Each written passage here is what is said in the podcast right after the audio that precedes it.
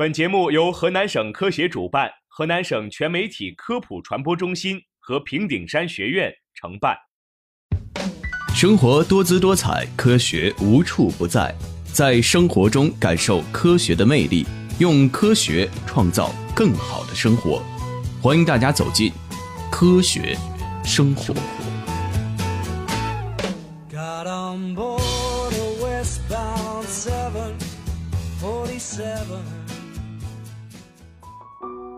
欢迎收听科普之声，科学生活，我是小朴，我是子涵。又是一年毕业季了，在这里呢，我跟子涵祝愿所有的毕业生毕业快乐，前程似锦。有的毕业生在毕业后会选择去大城市闯一闯，但是有的人会选择留在家乡，所以就会出现大城床还是小城房的说法。大城床的意思呢，就是在大城市里面睡一张床，而小城房呢，则是在小城市里边买一套房。我认为这句话完全是无稽之谈，因为我在小城市里边也买不起房。其实买房是大家几乎每一个人都要经历的事情，而且呀，大家都会花很大的心血去装修。新房一装修完，很多人都恨不得马上拎包入住了。但是你知道在住新房之前的注意事项吗？为了全家人的健康，今天我们就来聊一聊新房装修的小秘密。在装修的过程中，都会用上油漆、木板、涂料、胶合板等材料。这些材料多多少少都含有甲醛、氨气、乙烯等有害气体。虽然过了段时间异味消失，但装修材料内还是会残留少许的有害气体。如果不及时处理好，这对人体啊是个不小的伤害。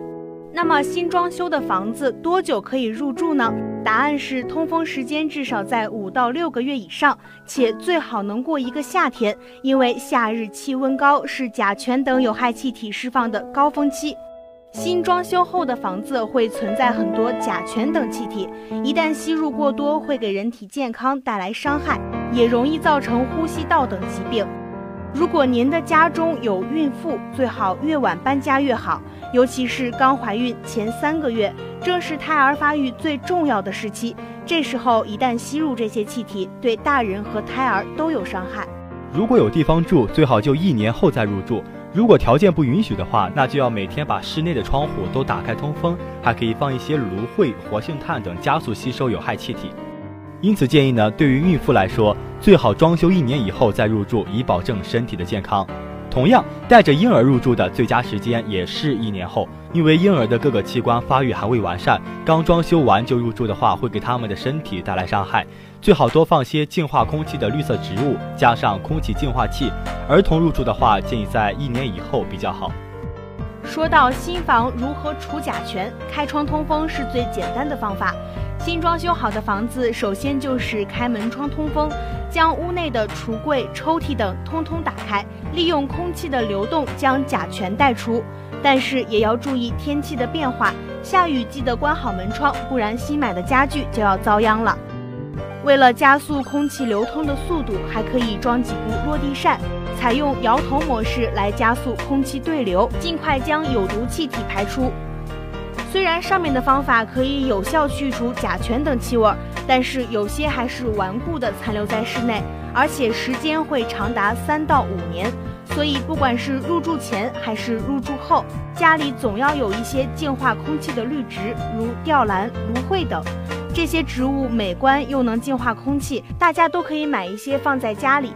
通常一个房间放置一到两盆绿植最好，不过不建议放在卧室。还有红茶去甲醛。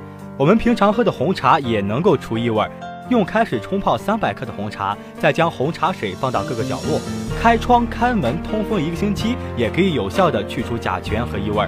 还可以利用煤灰去除异味，取三到五个烧过的煤球或四百克煤灰，装到塑料袋里，放在角落，同样开窗开门通风一个星期，也能够起到去甲醛除异味的作用。